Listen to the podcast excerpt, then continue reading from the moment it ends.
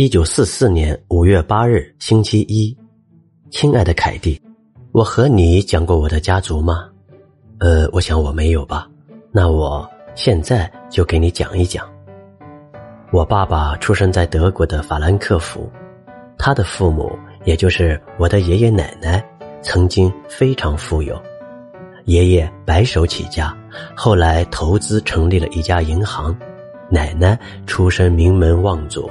家里也十分的富有，所以我爸爸在年轻时代可是过着富家子弟的生活哦。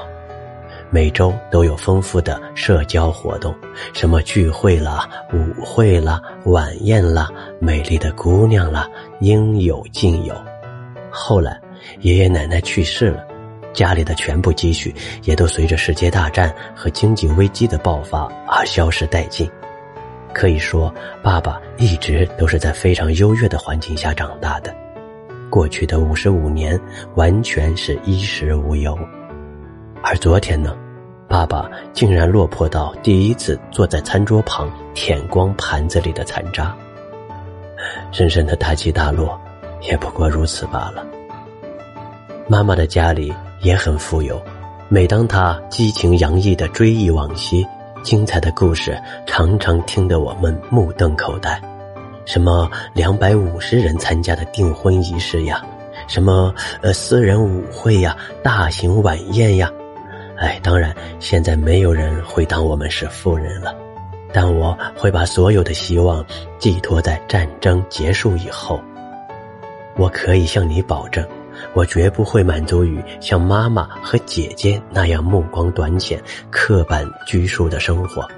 我渴望去巴黎待一年，在伦敦也待一年，学习语言、研究艺术史。他竟然想去巴勒斯坦护理婴儿。我喜欢华丽的衣服和时尚的人物。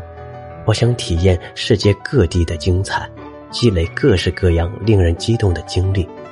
就像我过去一直跟你说的，有点钱可绝对不是什么坏事。仙女艾伦的故事已经写完了，我把它誊抄在精美的信纸上，又用红墨水笔画了些插图，再仔细的装订起来，看起来当然很漂亮。我想把它作为生日礼物送给爸爸，也不知道合不合适。妈妈和姐姐也都给爸爸写了诗。哦，凯蒂，今天的天气真好，要是能出去走走，该多好啊！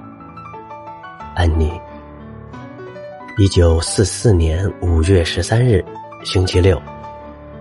亲爱的凯蒂，昨天是爸爸的生日，也是爸爸和妈妈结婚十九年的纪念日。天气晴朗，阳光明媚，好像一九四四年以前从来没有过如此明媚的天气。克莱门先生送给爸爸一本林奈的生平传记，库格勒送了一本自然科学史，杜塞尔送的是阿姆斯特丹的运河，达恩夫妇送了一个包装精美、装饰华丽的大盒子，里面装了三个鸡蛋、一瓶啤酒、一瓶酸奶，还有一条绿色的领带。跟这些礼物相比，我们送的那罐蜜糖就逊色多了。我送的玫瑰一直芳香无比，麦普和艾丽送的康乃馨虽然香气没有这么浓郁，不过也很好看。爸爸真是被大家宠坏了。这时五十块小点心被端了上来，真是香气扑鼻。爸爸给我们每个人都分发了点心，男士们喝着啤酒，女士们喝着酸奶，大家全都沉浸在这快乐之中。真是美好的一天，安妮。一九四四年五月十九日，星期五，亲爱的凯蒂，昨天我感觉糟糕透了，完全乱了套，头痛、呕吐、胃疼。今天好多了，我可饿坏了。可一想到晚饭又要吃菜豆，顿时什么胃口都没了。彼得和我一切正常。这个可怜的男孩甚至比我更需要亲热。